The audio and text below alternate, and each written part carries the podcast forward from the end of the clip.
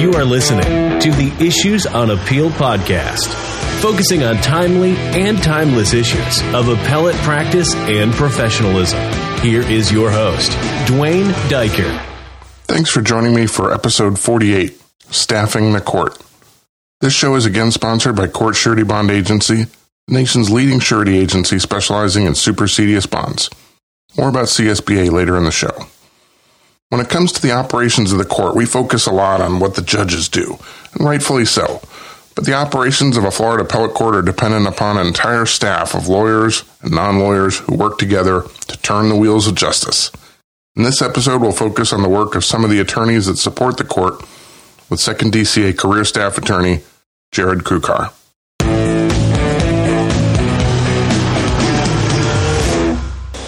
So, Jared, thanks for appearing on my podcast yet again. It's always good to have you on the show. Always good to be here. I'm, I'm shocked that you're having me back again, but I'm happy to do it. Well, and I should say that we are recording from the Issues on Appeal outside studio uh, this time in person, so we, we might get some extraneous noise, but uh, it's good to record in person again. I have not recorded many shows in person since the pandemic. So, uh, anytime I get the chance to, to get out like this, it's fantastic. So, we're socially distanced, um, enjoying the beautiful Florida weather today. It's actually a very lovely, what, 75 degrees? Oh, yeah, it's gorgeous. Overcast, so uh, all the better. So, since we last talked, um, you have had a, a, a, change of employment, and uh, you previously worked at the Second District Court of Appeal uh, in your past, and you are back. I am. I'm, I'm, very excited to be back. I I worked for the Second District back up through 2012 or so in central staff, and then with uh, with Judge uh, Darryl Casanueva, and just recently, I've gone back to the second DCA now for the Honorable Stephen T. Northcutt. I'm a career staff attorney in his suite now. And I thought we should talk a little bit about what what you do and what the other you know there are a lot of lawyers at the court who are uh, not judges. In addition to the judges, there are a lot of lawyers at the court that are necessary to keep the court functioning. And so I thought it would be interesting to talk about you know some of some of those roles, and as part of that, we'll probably talk about how cases progress through the court and that sort of thing. If that uh, if that sounds good to you, sounds great to me. And I will say that uh, your experience, of course, is with the Second District Court of Appeal. I am saying from a position of not knowing uh, anything from the inside, but I'm thinking that you know a lot of what we talk about is generally applicable to other courts, but certainly uh, not specifically applicable. But if if this any other DCAs feel jealous that they would like to be on the podcast, then uh, anybody can contact me, and, and we'll talk about their courts too. Nice plug. I like it. so Tell me about, I know, first of all, as, as a big general category uh, of attorneys who work at the court, uh, there's central staff and there's judicial staff. Can you talk about that distinction? Sure. So, so like you said, there, there's two categories, and there's a central staff, which uh, I can, you know, I just looked at this the other day. I want to say it's comprised of about ten attorneys, although I might be off by one or two. I know it's uh, you know varied throughout the years, but there's there's about ten attorneys there with a director. Um, who I don't think he's appeared on your podcast before. Not yet, Austin. um, but there's a director and about ten attorneys, and they handle uh, uh, certain types of cases, and then they also handle any motions or um, things that need to be taken care of early on in a case before all the briefs are in. Uh, and then you also have judicial staff attorneys, where each judge on the court has two staff attorneys working directly for them and they handle uh, post perfection cases. Any of the appeals, almost any of the appeals that um, have are fully briefed, they go to the suites, and a staff attorney will assist the judge and the panel on deciding those, and any motions that come in after that point as well. Now, before we go farther, um, we had mentioned, or you had said you were a career staff attorney. So mm-hmm. I think we're making a distinction there, right? That there are uh, sort of quote unquote permanent positions and more transient positions. Is that right? Uh, that is up to the judge and, and, up to the circumstances as well. So um, I'm a career staff attorney, which is really just a it's more of a, um, a, designation offered by the state for purposes of state employment. So I have an, a, sufficient number of years and experience that they designate me as a career staff attorney and that I'm sort of paid commensurately. Um, but as far as within each suite, it's that that designation doesn't necessarily match with whether or not you're planning on being at the court for a certain amount of time, or if you're like a, you know, the traditional two-year clerk you might think of. Um, each judge gets to decide those independently. Many judges will, I'd say most judges, especially during this pandemic, are largely taking on career staff attorneys or not, you know, cutting anybody loose in any sort of, you know, mean way of saying, hey, you've done your two years, get out. Um, but, you know, some judges do have that two year spot that they will cycle through and, and, and get new people in to kind of train and offer mentoring um, every few years. In my suite, although I just started there, I, I guess I'm technically I'm kind of the senior attorney, but also not because I, you know i have just started there again. Um, but our my fellow staff attorney in my suite, uh, Ben, he's been there for about three years. I believe his plan is to kind of head out into the wild blue yonder at some point, but um, I, he's not under any requirement to do so. So we'll see. Best guess on what plane that is. Some, something in the St. Pete Clearwater. So, uh, is that true on the on the central staff side too, or do those lawyers tend to be more long term, or are there two year rotating slots on that side of the house as well? Central staff, I don't think anybody's on a kind of designated rotating slot in central staff. Um, a lot of attorneys will will start with central staff and then oftentimes move from there to a suite spot not necessarily that there's anything better or worse in the suites. It just seems to be how it's traditionally gone. But also that reverse happens as well. Sometimes, um, more often, when a judge might retire or, or leave the court, the attorneys for that judge, some of them may end up going to central staff and then spending the next 10 years in central staff just by choice. So you can transition in and out. I don't think there's any spot in central staff that's really designated as a two year cycling position but just you know, just from experience, it does seem to cycle a little bit more on the whole than some of the suites. And are those those positions are not specifically hired by any particular judge? Are they hired by the by the director of central staff? So that's a good question. I believe they are hired by the director of central staff it used to be with the approval of a particular judge a long time ago, back when I first started with the court in central staff. Um, there was a judge that was assigned to kind of almost supervise, but not necessarily, the central staff wing. Uh, I, that doesn't happen anymore. There's no specific judge assigned to central staff. The director is the supervisor. Then again, any hiring decisions in the court, um, I believe the judges have some say if they want want it but honestly, I don't know exactly how that works right now. On the uh, on the judicial side, that the judges take a more active role in deciding who their particular staff attorney is going to be. Yes, on, on the judicial side, each judge has full and total discretion over uh, who that judge hires. At least as as long as the attorney is um, an actual licensed attorney for the Florida bar, or uh, I believe plant like have, having just taken the bar or something like that, and about to be a licensed attorney. So, can you talk about a little bit uh, your role as a staff attorney? What is your involvement in the uh, progress of a case through the court?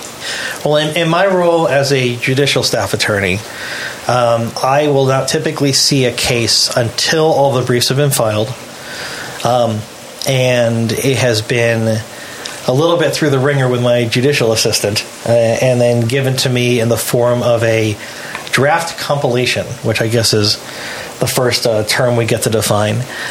This is for those of your listeners who have you know gone to any second DCA event, they've heard this over and over again for the past ten or fifteen years. But because this is sort of particular to the second DCA, as far as I know. As far as I know, yes. Mm-hmm. Um, and, and it's changed a little bit over the years, and and so it's important. But the judicial assistant will take the briefs that have been filed and compile them into a single document, meaning um, basically a single word file where you might ha- you'll have the statement of case and facts from the appellant first, followed by the statement of case and facts from the appellee if there is one following that, and then each section goes you know one after the other. So issue one it'll be the appellant's issue one, appellee's answer, and reply. The issue two, same thing. And that's all put into a single document and then um, handed over to the staff attorney to take a look at. At that point, and, and how it works now, and really it's not too much different than when I was there in uh, 2012 and earlier, is that I'll do I don't want to call it a cursory review, but I'm not changing anybody's language. Um, and that's the most important thing is that the judges see what the attorneys wrote, um, including any typos, things like that. I leave those completely alone. word choices, that sort of thing. I, I don't do anything with any of that. Um, uh, the judges will see what you wrote, so and that's all I can say about that. But I'll read it thoroughly. Um, I will review your record cites. If I need to change something to make it a little bit more readable, as far as citations or things like that, just you know things that wouldn't look you know better or worse upon the attorney, but just to make it easier for my judge to be able to read through it quickly, um, I can change little things like that. But for the most part, I'm leaving almost everything alone and only inserting the dreaded staff attorney note or SAN if I see something that has been misrepresented or there's a point that I feel like I need to add in something, a, a case that has been, you know, a case that's red flagged in, in Westlaw and has been uh, quashed or reversed or something. A, a statement of the record that, in my review of the record, well, technically that's true. You know, it might be a very, it might be true by omission of 15 other things that I might put in it saying, eh, I don't know about this let me point you to a couple other parts in the record you might want to look at. Um, but that's the extent of my my review and changing of any briefs. It's really just adding. The the judges will see the briefs, and those staff attorney notes are usually few and far between. So. I don't want to put you on the spot with how, how you specifically do your job, but but in theory, then each and every record cite in a brief is being checked against the record. You know, I, will I'll admit to this. I probably don't check each and every record cite. Um, there are plenty of record cites that have no bearing on what the court's going to, to need to know. Sure. Um, you know, and, and, I think that's probably more so in an answer brief if, if the initial brief has done a, a, fairly decent job and accurately, you know, put in record cites. I may not double check every single record cite in the answer brief if it's just reciting things I've already checked or things that are, you know, collateral to the actual issues. But I'll definitely look at any record cite that is relevant to the issues that are raised on appeal and double check those. And and and later on, you know, there's there's a second part after the compilation. We we prepare a bench memo or an analysis, and I'll I'll surely be looking carefully at anything that's important in the record at that point, including record cites. And while I may not technically check the record cite and, and put the right number in, I will be looking at what is being used as authority or factual a basis for any issue. No, I think that makes perfect sense. And you know, I think that I oversight to the record uh, probably in my in my statement of facts, just because I, I feel like every sentence should have a cite. I would but, much rather that. Yeah, but certainly you're right. Some of those things are are background facts. They're immaterial. You know, whether whether they're true or not, whether the record cite is is completely accurate or not, is really immaterial to to the issue. So it certainly makes sense from from a, logical perspective and an efficiency perspective that the court focuses on those things that matter. You know, and, and some of that goes to how each staff attorney might might handle preparing their own summaries or sorry compilations is, is the proper term, but there's shorthanded as summary sometimes. And you know how I do my review might differ a little bit from case to case. Um, more often than not, I will typically honestly read the record uh, review the record entirely from front to back on my own, um, and I'll do that. Well, I guess let me let me take one step back. Usually, I'll skim the brief to get an idea of what the issues are, and then I will read the record front to back um, and get a real feel for what happened in the case. And only then do I go back to the brief or my compilation and check over everything. And that way I don't necessarily have to check every record cite. You know, I, there are a lot of things that I'll remember, I'll be like, yeah, that's that's about what happened, and, and it doesn't really matter that much. I'm not going to go check the page 356 and make sure that's exactly uh, what was said and what way, and that's the right page number. It doesn't really matter. But if that way, if I'm if I'm doing this after reading the record, I'll definitely catch anything that, that sticks out that is like, no, I don't remember that, or I definitely don't remember it happening that way. And that will make me focus more on that kind of issue and double check those cites more thoroughly. So I guess that's my standard practice is to kind of get, get my feel of the record on my own and then go read the briefs and check the record cites that are important to the issues and anything else that might stand out to me one way or the other. Either something I didn't catch the first time or something that sounds different than what I remember. Right. How often do you find that there are issues with the with the record citations? You know, something other than an, an innocent, uh, you know, typographical error. Do you do you often? Often is a is a loaded word, I guess. But I mean, do, do you frequently come across instances where you feel like the record's citation has been stretched a bit, or you know, how often do the dreaded uh, staff attorney notes uh, go in and stuff like that? I, I, don't think it's I don't think it's often that, that there's something going on that I, I have to that I question whether there's a you know an improper motivation behind it or something like mm-hmm. that. Um, I would hope not. Right? No, no. I, I, you know, we, we've both been in practice in, in this region this geographical region of the second DCA for a long time, and um, and the appellate attorneys in the appellate bar in this area is kind of well renowned, th- frankly, throughout the state. I think um, it, it's it's a good bar, and and the court. Um, I, I, can't speak for the entire court, but I think you had Judge Khouzam the other, on the other day, a couple episodes back, and, and she you know, stressed how, how great the bar is around here and how much the judges appreciate that. And, you know, I'll, I'll defer to Judge Khouzam on that. that, that, that's that's the court's um, that's the court's feeling. So, and, and I think it's well deserved. I, I rarely find um, anything that I, I question if there was an improper motive. It's usually often either just a mistake or an oversight or um, typo maybe t- definitely there, mm-hmm. there's always some typos and, and, you know who isn't who hasn't been guilty of that before but Today's show is sponsored by Court Surety Bond Agency, the nation's leading surety agency specializing in supersedeas bonds. If you have a client needing to stay enforcement of a judgment in Florida or any other state or federal court, contact CSBA. They can be reached at 877 810 5525 and their contact information is always in the show notes.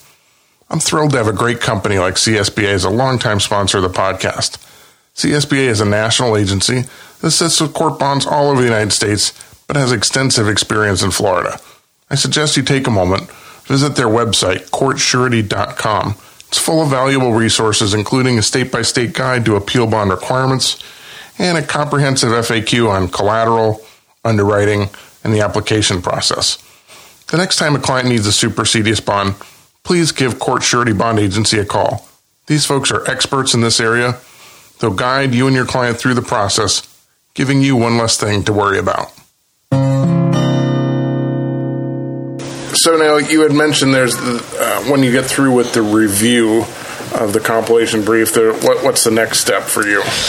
Well, that compilation gets sent off to the panel of three judges who have been assigned to the case. While that is sent off, I will start working on the analysis, which is basically my bench memo. It's it's the memo that will go to the panel with both my analysis of the issues and my recommended disposition.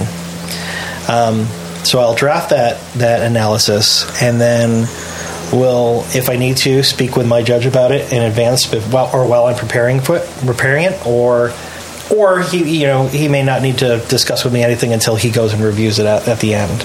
But it will go to you know the primary judge, my judge on the case. Um, and he'll review it and he'll make any comments to me if there needs to be some changes or he has some different thoughts and wants me to check out something.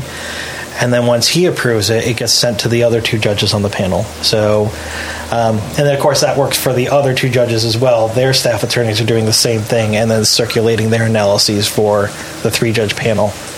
I neglected to say one thing though that that most judges only ask for analyses on oral argument waived cases.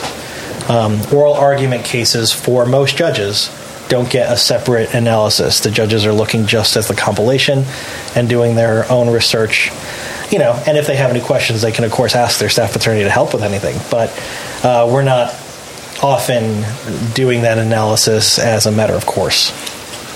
So the the compilation brief is put together by the by a staff attorney in the suite of the judge who is primary on that case Yes. and shared with all the other judges. Yes. And if there is an analysis done in a uh, OA waived case, there's, there's only one done. That that staff attorney does an analysis for for the three judge panel. Yes. Okay.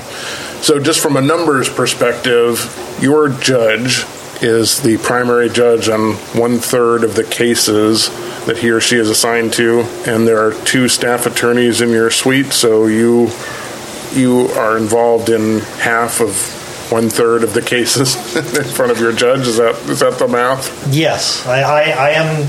Yeah, I guess so. I'm, I'm one sixth of the judges. My my judge will review at least in oral argument waived and oral argument panels because there are other things that come up that are more emergencies and things like that.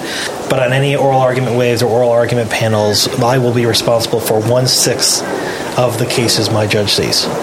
So now, what about when the case um, is conferenced, if it's an OA waived, or when an oral argument occurs on an OA case? What what's your role after that? That's one thing that, that's changed a little bit during the pandemic is for an oral for an OAW OAW case, an oral argument waived case. Traditionally, um, you would have the three judges meet in a room with usually the three staff attorneys that they've selected for that panel. Each judge is going to have two OAWs and two OAs a month. And most of the judges split their two panels of each, one staff attorney to each. Not all of them. Some of the judges just split cases up and might have both of their staff attorneys doing a few of one and a few of the other. But um, more often than not, it's the staff attorney will take care of one of the OAW panels and one of the OA panels. So for the oral argument waive ca- uh, panel, it would typically be the three judges, and there are three or a few more staff attorneys total that have worked on the cases for that. And the staff attorney would kind of give a very quick, almost refresher, you know, a one minute presentation of the analysis that, that the judges have already read, and ask if there are any questions, be there to answer anything about the record, and then the judges would decide with the discussion with the staff attorney as well. Um, that's a little bit different during the pandemic. We're not meeting, obviously. Uh, so the judges are conferencing on their own. Uh, staff attorneys can get involved when need be, but but typically, of course, the judges have our analyses. So if they have a question, more often than not, they're sending us an email in advance, letting us know I'm not sure about this or I have a concern about this, and we're dealing with any questions in advance. And then there isn't a meeting with staff attorneys involved because you know we're all working from home at the moment. So that's kind of how the cases get decided, and it's a little bit different. Obviously, for OA cases, you you, you know you're watching OA online, so uh, you're seeing the judges do that, and they will conference as they need to afterwards. Um, they'll bring in a staff attorney if they need to afterwards, but you know, more often than not, they're talking amongst themselves and then coming back and reporting to the staff attorney that worked on it, saying, "Hey, this is what happened." After either one, the if it's a if it's a case is going to be a PCA or a per curiam denial or anything like that, there's not much more for the staff attorney to do. Um, the judicial assistant will send the draft opinion, you know, the per curiam denial opinion to the clerk's office. It'll have an appropriate date that's about a week and a half to two weeks out, and then it gets issued on that date. If there's any motions that are pending, um, the staff attorney will have to make sure those are taken care of, like any fee motions or things like that, and usually those are discussed at the panel too and, and taken care of as well at that point. But um, the staff attorney will just make sure that there's nothing left sitting out there that, that should be should be ruled on. If the case is going to be an opinion, a written opinion, either either reversing or affirming or something else, each judge might do this differently. I know some judges for oral argument cases will tend to like to take the first draft on oral argument cases for themselves. Other judges, it, they'll just have the staff attorney do the first draft on everything, and there, there's every everything in between. Um, every suite's going to be different on that. Uh, the judges I have worked with, typically the staff attorney will take the first shot on most of them, and uh, you know give the judge a, a rough draft of uh, whatever the opinion is going to be, unless the judge has some, you know, has specifically said, no, I'll take that one, which happens too. So now, what about situations where there are post-judgment motions filed, motion for rehearing or rehearing in banc or request for a written opinion? What's what's your role then?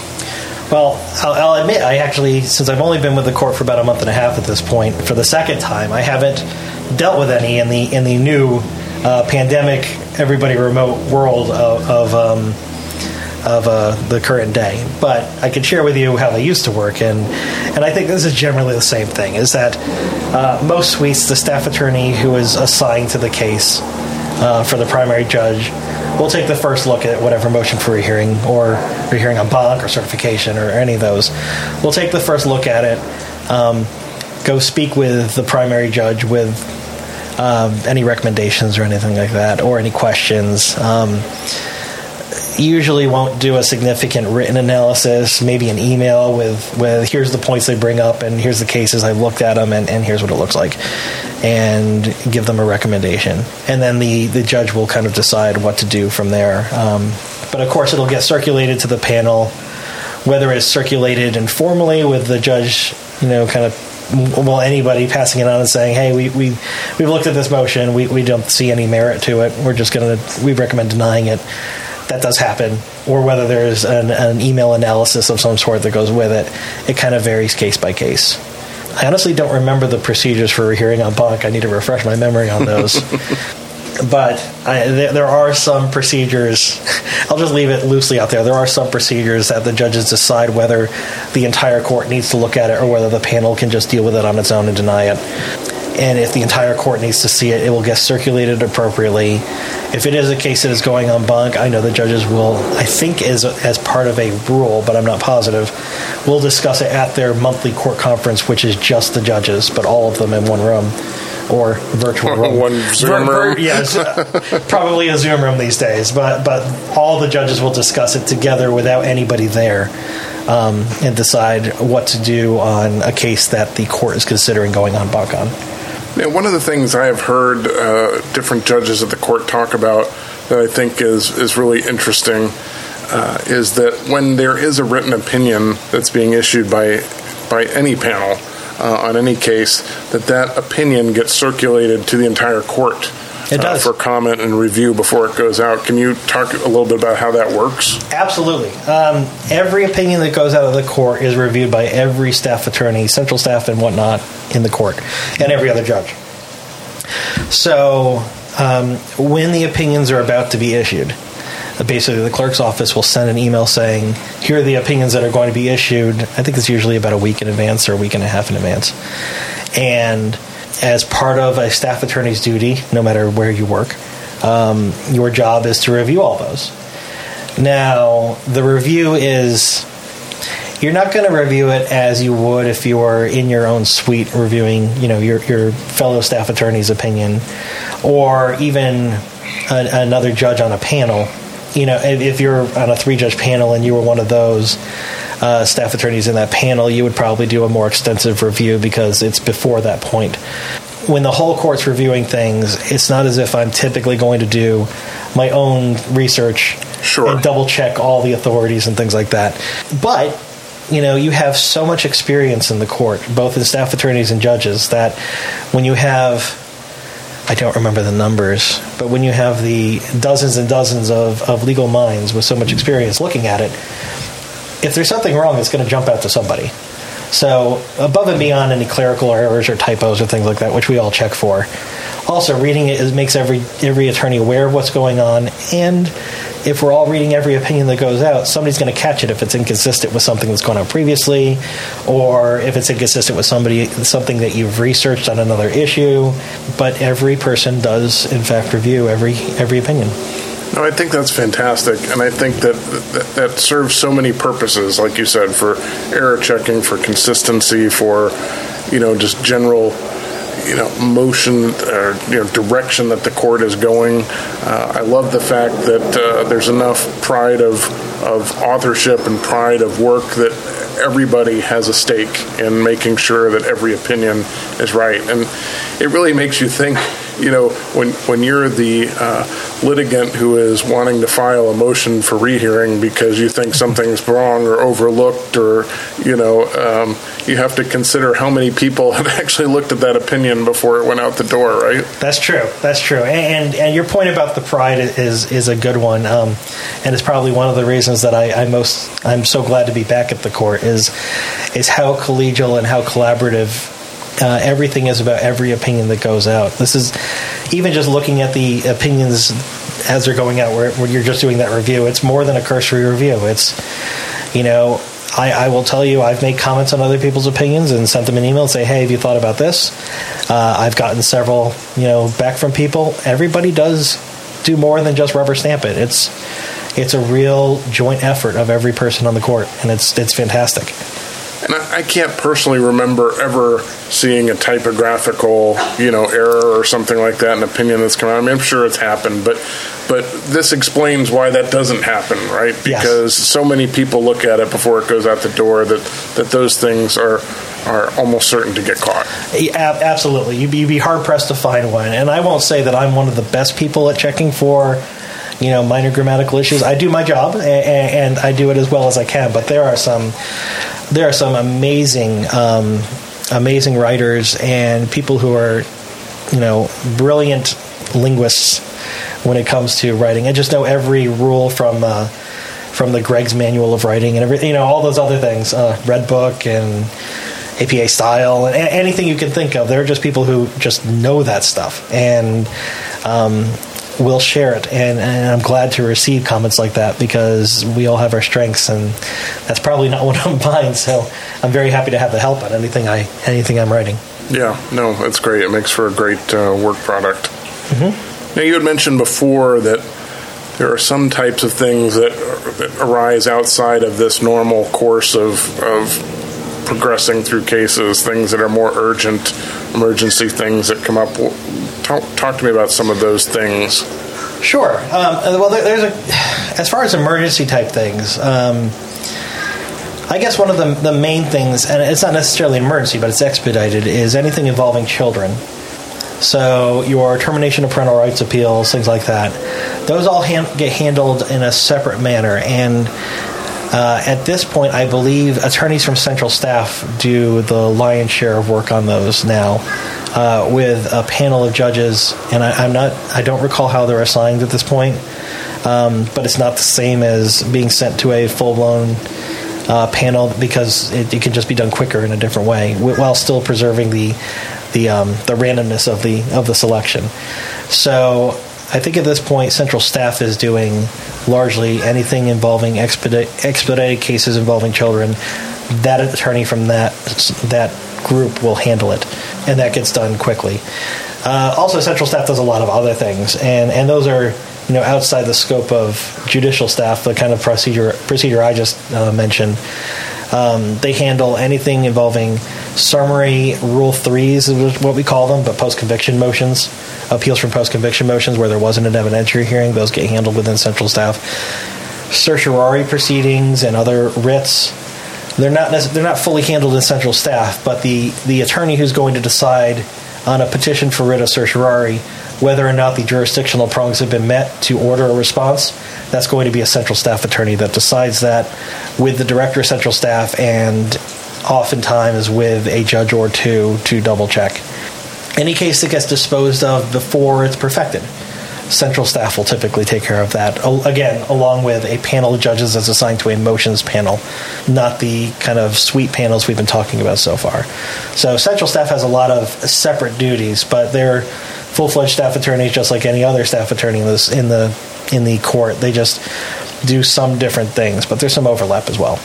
Yeah, it's just a, a different scope of work. Mm-hmm. So, Jared, one of the things I was curious about, you know, as practitioners, when we have cases, uh, particularly oral argument cases, and we, we start waiting, the clock starts running as soon as the argument is over, you know, right. whether we're, we're hoping for a PCA or whether we're not. Um, we start watching the watching the clock and watching the calendar, and and it seems to me that in the past um, there were times when I would argue a case on a Tuesday and I would get the PCA in the you know physically in the mail like on Friday. I mean, sometimes the, the turnaround was was just shockingly fast. Um, it seems, um, and maybe this is COVID related, it seems to take a little bit longer these days. Certainly not anything unreasonable. I'm not complaining. But um, can you talk a little bit about you know if the if the court is going to issue a PCA after an oral argument, what's the typical time frame now that it takes for something like that to occur, and and at what point should we resign ourselves to the fact that we're probably waiting on an opinion? All right, so that's a loaded question if I've ever heard one. First, let me say I don't think anything has changed in this respect. Um, your memory might be a little bit jaded at this point with the Tuesday to Friday thing. Whenever the judges go to a panel, there's already kind of a per curiam affirmed date set. Um, in fact, they might have a sheet that already has the per curiam affirmed date on it. Um, and the judges just need to sign it. Again, you know, nobody's physically signing anything anymore, but electronically, there's already kind of a date in mind that is about a week and a half to two weeks from the date of the panel. The exact formula, yeah, I don't remember exactly, but it's always a week and a half to two weeks, unless there's an intervening holiday and that kicks it out a, little, a few more days, things like that. But so there's always that date set out. So if the judges get to their panel, whether it's OAW or OA, and afterwards or during they said, "No, this is a per curiam. This is a PCA." Um, they will make that decision often right there. You know, if, if they've made the decision, they made the decision right there. Your PCA is going to be coming out that week, week and a half to two weeks out forward. And again, that's the way it's always been, as far as I know, since that'd be like 2006 is when I started with the court. If there is going to be an opinion, you you know as well as anybody, it kind of depends. It, mm-hmm. There, there's you know a whole different host of reasons for. Um, you know why their opinion might be needed and how long it's going to take to write it and how many other judges might be involved in it or whether there's other cases that are reliant on it. And um, you, you, you, frankly you never know. I, I, the judges and the staff attorneys get on them pretty quickly and they're often written rather quickly and you might get an opinion out rather rather quickly within a month or two months uh, we kind of already talked about the review process, so it goes through several different layers of review before anything issues. So you're talking some amount of time. But if, if you haven't seen your PCA within a week and a half to two, and there's no holidays in there, at least more likely than not, somebody is considering writing an opinion. It could be an affirmance, it, it doesn't necessarily mm-hmm. need to be a reversal but somebody's at least thinking about it. It wasn't one of those ones that at panel it was everybody was in agreement. It's set um, we're definitely going to PCA it, sign off on it, and, and send it out. And I guess in theory, one of the judges could want to do some more research or, or check uh, check the record or something, and then ultimately still vote to PCA. Yes, and that happens frequently. Uh, it could just be, hey, I have a question on this, and somebody needs to go back to the office and check it, and that stops you from signing it that day, and then mm-hmm. it might take a week or two for you know just everybody to get you know back, do the back and forth, and then you get another date in the future. So it could be anything, but you know, again, I'll say if you haven't gotten your PCA in a week and a half or two, at least that means the the the the panel didn't decide a PCA on the date of the panel. Something hap- something else happened. Yeah, and, and, it could just be a little more research, mm-hmm. or I want to check something, or whatever. Or it could mean, yeah, I'm getting a, I get to sit there and wait for an opinion. Who knows? It it, it, it depends. And at any given time, how many cases would you say that, that you're working on? How many open cases do you have? Well, right now, you know, you know, I think um, again, Judge Khouzam and Mary Beth noted that the, the numbers are down a little bit um, during the pandemic, but starting to kick back up. Uh, right now, every staff attorney is like I'm working on five oral argument waive cases a month and two OA cases a month um, on average, unless there's some reason that there might be.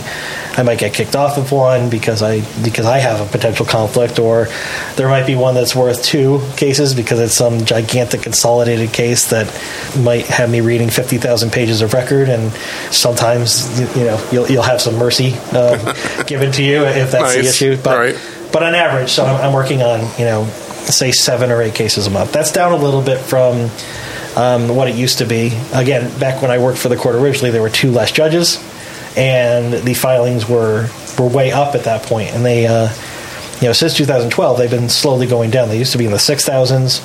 I believe they were in the 5,000s before COVID, and now they're they're much lower than that. Or up until a few months ago, I understand they were much lower than that, but now we're starting to pick up with the county appeals and everything else. So, but my average monthly workout load right now is kind of that seven cases plus anything else that might show up or any opinions I might be helping out with, things like that.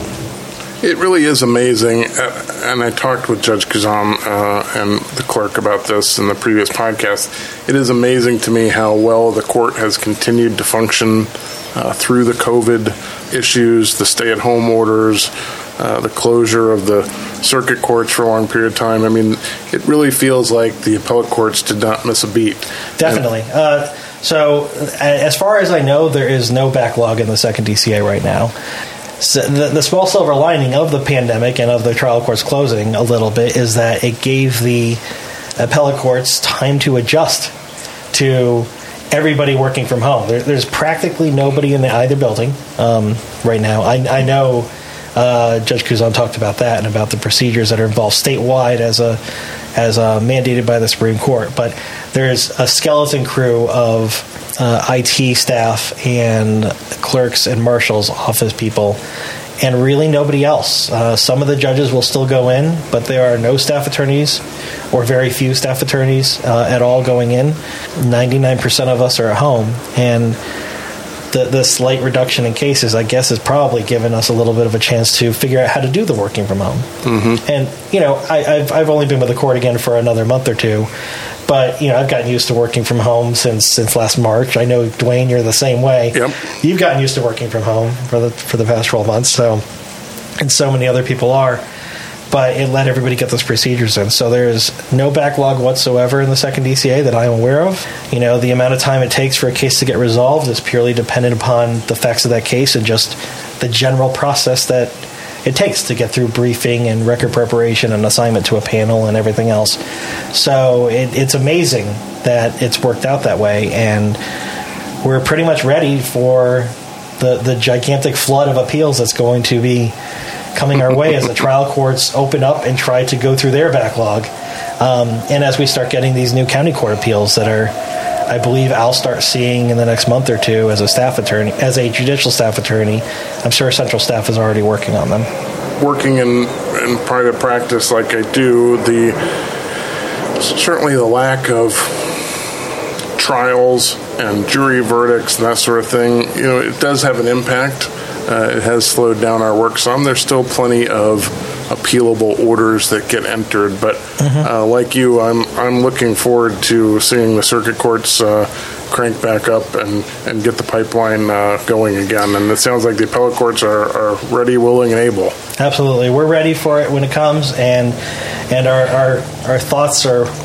Well, I won't speak for anybody else. My thoughts are with uh, my many friends who work in the trial courts, whether they be judges or staff attorneys, that I know they're going to be under a lot of pressure trying to deal with all the things they will have to deal with as they let the public back in a little bit and, and things get safer and they can start plowing through the backlog that's not of their creation at all, but they're they've got they've got quite a job on their hands, and we're happy to help however we can from the from the appellate side.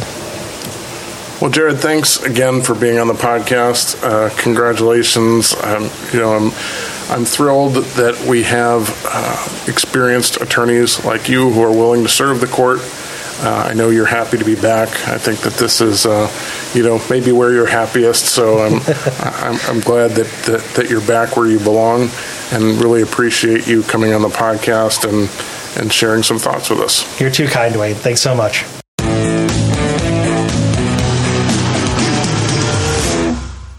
Thanks to Jared Krukar for his insight into the judicial team at the Second District Court of Appeal. Remember, podcasts are never legal advice, and nothing that I say or my guests say should be interpreted as legal advice for any particular situation. But if you're a lawyer who needs the help of an appellate lawyer, I'm happy to try and help. My contact information is always in the show notes. And please consider using our sponsor, Court Surety Bond Agency, for your client's appellate bond needs. Their contact information is also in the show notes. Please take a moment Add it to your contacts so you're ready when your client needs a supersedeas bond. The next episode will be out in two weeks. I hope that you will continue to download and listen. Thank you for considering this week's Issues on Appeal.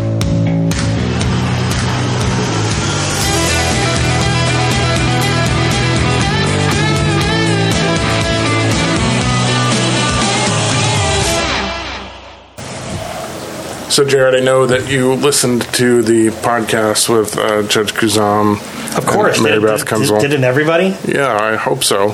and uh, I, I had tried to ask uh, the question about the new fonts, about uh, Arial and Bookman, and Judge Khouzam, understandably, I hadn't even thought about this yet, sort of, you know, deferred because uh, the way the the way the system works, the way the pipeline works, she isn't really seeing Right. uh, the fonts yet. But uh, I know you're you're on the front end now, so you're seeing the filings that are coming in. Do you have you developed any preferences or opinions yet about the new fonts? I, I can't say I've seen the seen many in the briefs themselves, but we're obviously working with them within the suites uh, because my beloved Times New Roman is no longer allowed for anything. So Well, I guess that begs the question: What do they do with the compilation briefs? Do they do they convert it to a standard font? yeah, so every so you you file a PDF, but then we convert it to Word, right? Right. So the judges don't actually see your brief. Some of the judges will go look at the briefs themselves if they want to, but for the most part, the judges working from the compilations are not ever seeing the actual briefing file. Right. Um, so they're seeing whatever the JA puts it in, and in our suite, and, and I don't know if this is every suite, but I think it is. In our suite, we've been using Arial. Um, my personal preference, as I'm writing, I've been trying to for the past few months, you know, within the court and outside the court, I've been trying to force myself to get used to one or the other, and I don't like Arial, but. I hate the way that Bookman looks when it's italicized. Mm-hmm. It changes the kerning and looks just it just looks funny. I don't know if you heard me talk about that on a previous No, I podcast. didn't. You brought that I, up? I said the same thing, and, Okay. and the other people on the podcast uh, had no idea what I was talking about. So I'm glad I'm not crazy. well, well, I feel like I just admitted that I haven't listened to one of your podcasts, and, and, and whoops. But but you know that, that that is my independent feeling. Is anytime I use Bookman and then I put something in italics, I just cringe, and usually that's the point that I switch to Arial. I agree. There's something about the italics characters look odd to me, and that, I don't know. I don't love it either, and but I hate underlining too. So I'm stuck with italics. right. Um, you know, I've sort of gone to, it, and I don't know what, I don't know why, but I've adopted a, a, a strategy now of doing motions and short form stuff in Arial mm-hmm. and briefs and long form things in Bookman. Okay. And I don't know why. I just, Bookman feels more serious to me, or more, even though it's a little bit comic in its size and its spacing, it's just something about a serif font like that seems more appropriate for briefs where I'm in the same boat with serif fonts. It, it to me, it was always Arial for trial court and Times New Roman for appellate court. And I, Yeah. I couldn't tell you why, but that's just the way I always wrote everything in practice. Um, and the one fortunate thing about the the uh, italicizing in Bookman is that the second DCA, as you know, when they issue opinions, they underline their Right. their case cites and not italicize them. So uh, at least I don't have to look at it like that. But you know, I guess in theory, uh, the the court could use anything they want in the compilation briefs, right? I mean, that's not True. subject to anything. But you, but they've kind of the court is sort of standardizing across suites. You think on Arial? I, I mean, I'm not often looking at the analyses and compilations from other attorneys, Yeah, but right. but I think from what I've seen, just when I've had to go dig up something that another attorney has worked on, um, I think it's become somewhat standard. I don't know. I'm going to have to check that, and who knows how it'll flesh out over the next few months.